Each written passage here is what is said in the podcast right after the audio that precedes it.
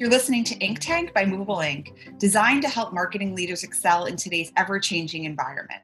I'm Jackie Mattia, Director of Strategy here at Movable Ink. And I'm Naveen Wall, Associate Director of Client Strategy at Movable Ink. In the second part of our two part series, we're catching up with Myles Kleeger, President and Chief Customer Officer at Braze, to discuss some of the trends observed as a result of COVID 19. Customer behavior has changed rapidly in recent months, and many companies have actually benefited and seen an uptick in new business as a result of the pandemic. Marketers are now challenged to keep newly acquired customers engaged over time and to convert them into high quality, long term customers.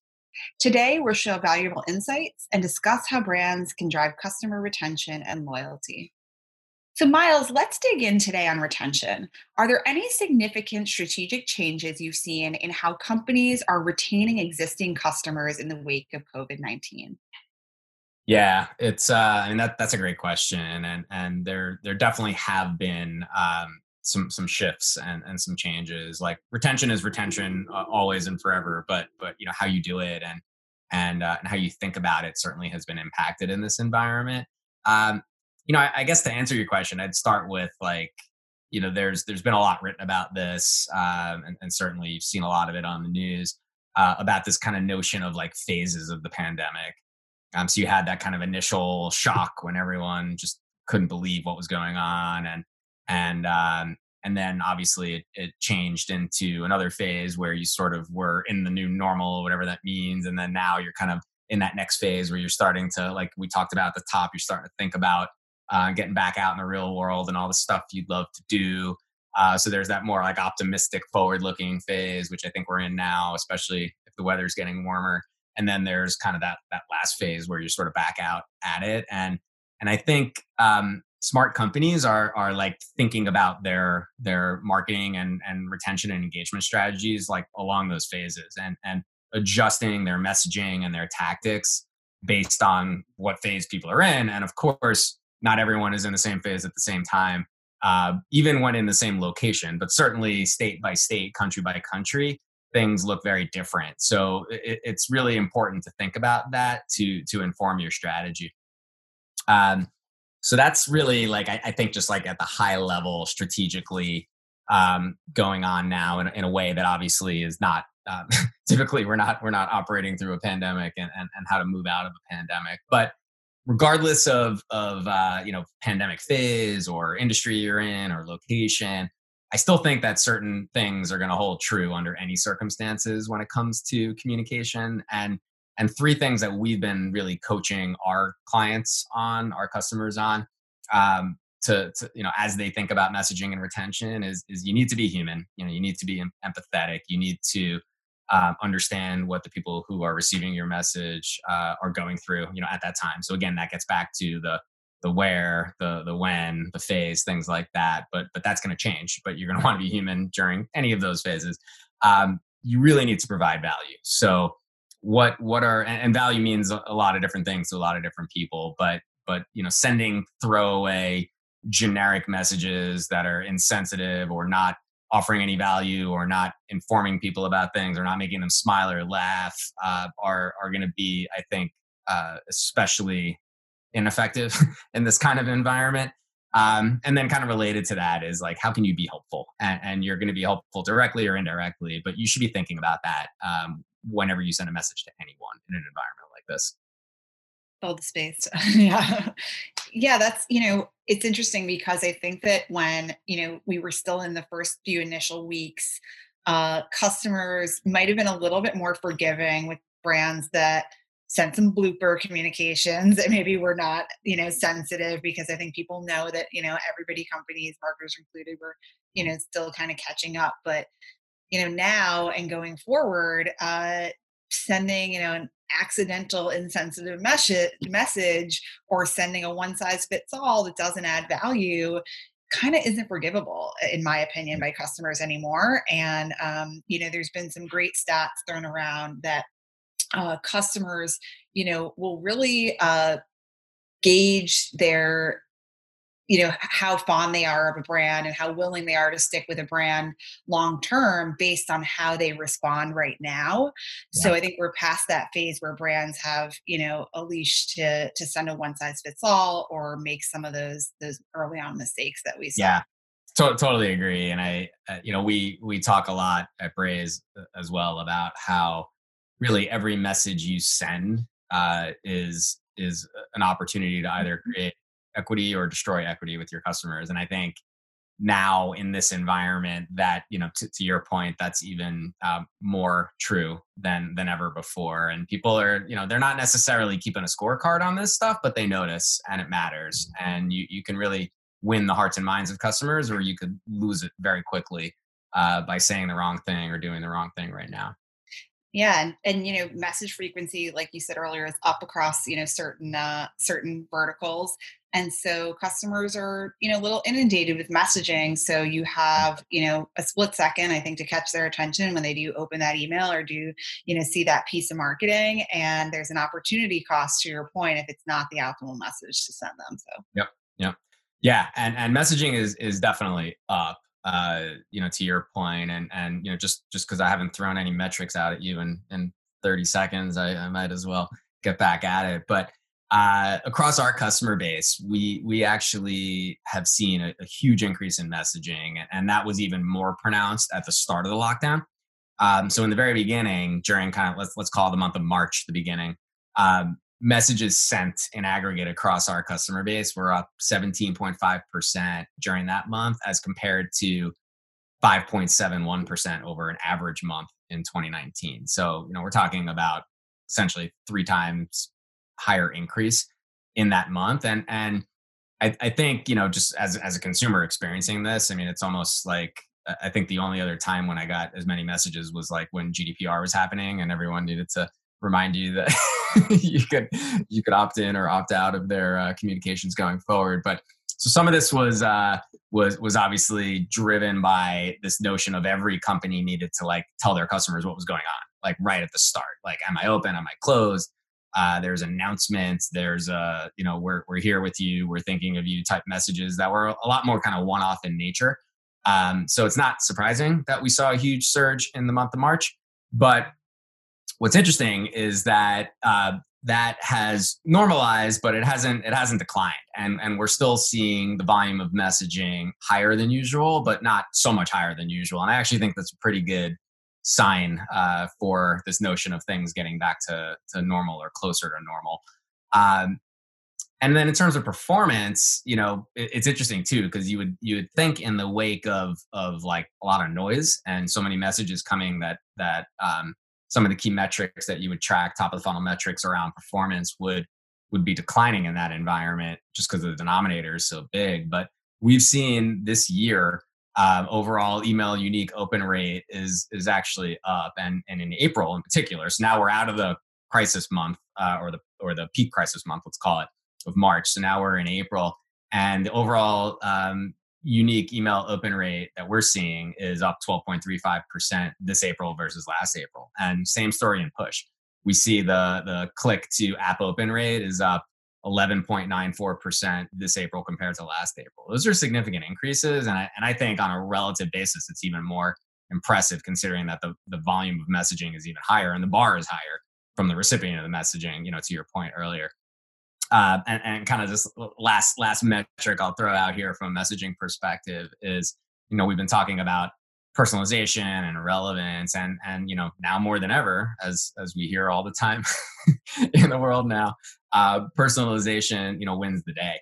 Uh, we saw in april that personalized messages were driving a 23x higher impact on purchases than non-personalized messages in the month of april. That's just i mean that that's i think maybe the craziest metric we've we've talked about so far today.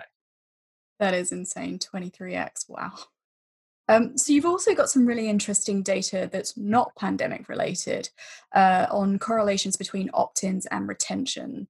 Can you share some of that with us? So yes uh, we do have some interesting data on on opt-ins and they're absolutely critical. Obviously you need opt-ins and and when i'm talking about opt-ins i mean permission to send messages, uh, outbound messages like push or email or SMS Uh, but you need those opt-ins in order to run these cross-channel uh, engagement programs that, that we've been talking about that are critical for retention. And while I don't have data for 2020 yet, although uh, that is something we're going to be looking at very soon, in 2019, over the course of the entire year, we saw that opt-ins were very highly correlated with retention. And and in retail specifically as a vertical, uh, if users were opted in, we saw that Braze customers were able to retain those users at an 87.67% greater rate than their non opted in users that they didn't have permission or opportunity to go out and, and reach out to proactively through those outbound messaging channels. Um, that seems intuitive, but that that correlation is is huge.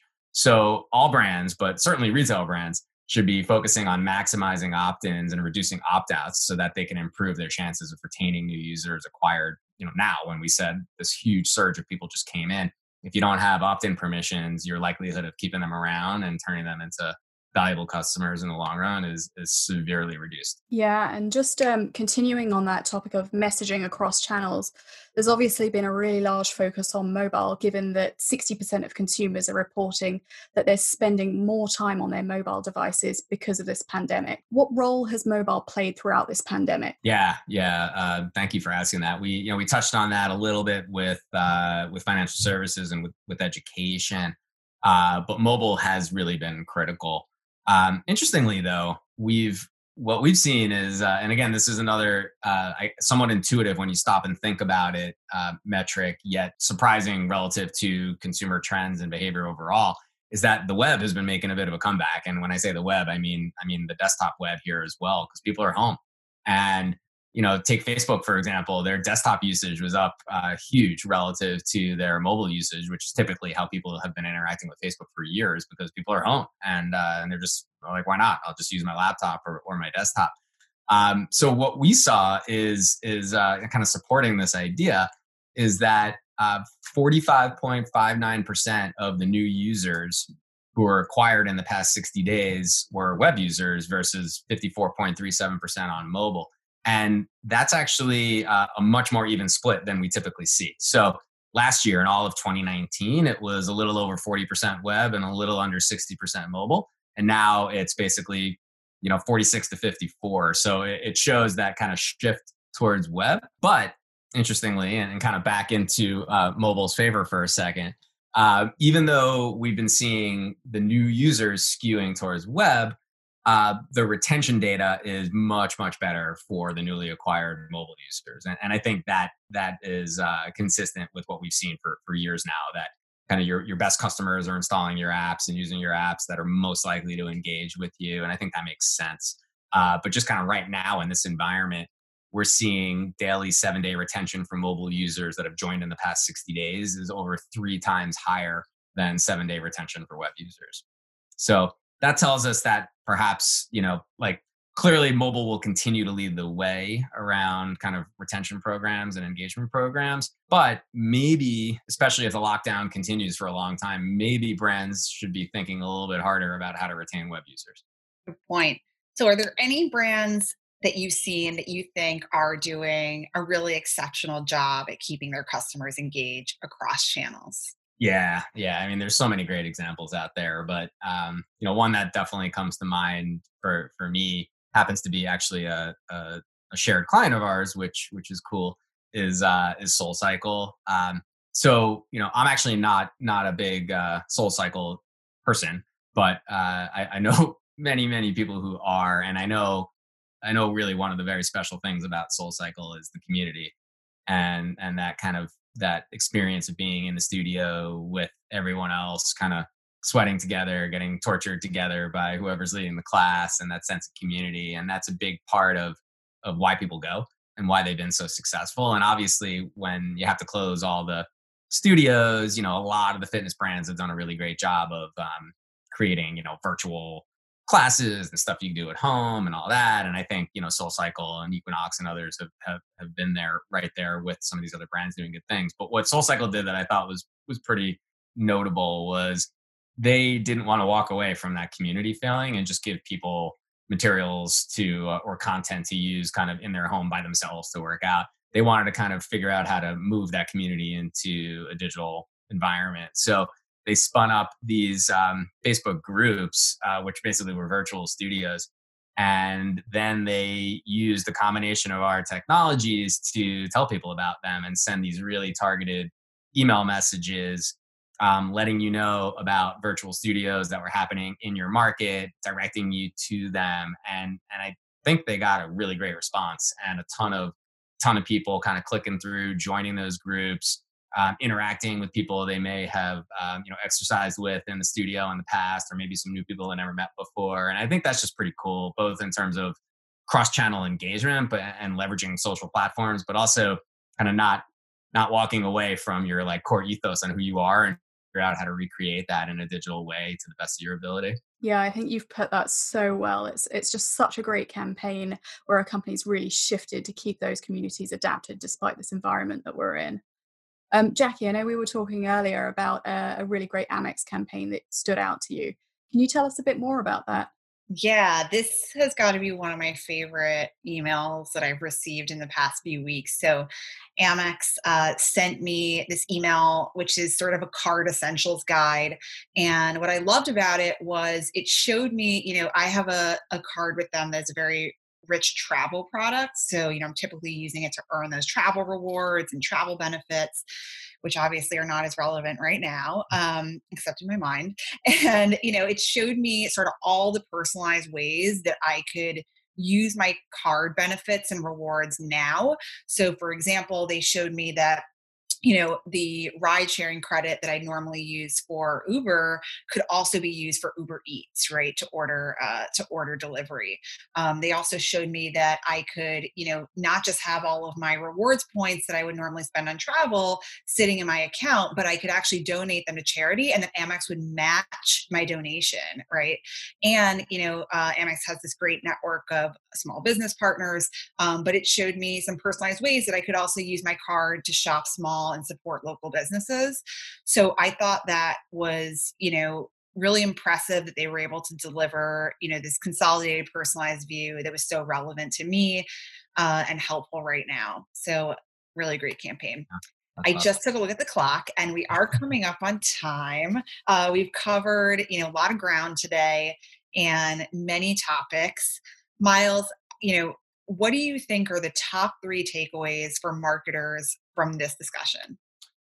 Yeah. Uh, let me think. I'd say, you know, personalization clearly, as we were talking about earlier, um, now more than ever, using personalization to be as relevant and as possible to really cut through the noise. Um, second thing for me is, is kind of back to that notion of, of making sure you're adding value uh, for your customers when you're communicating.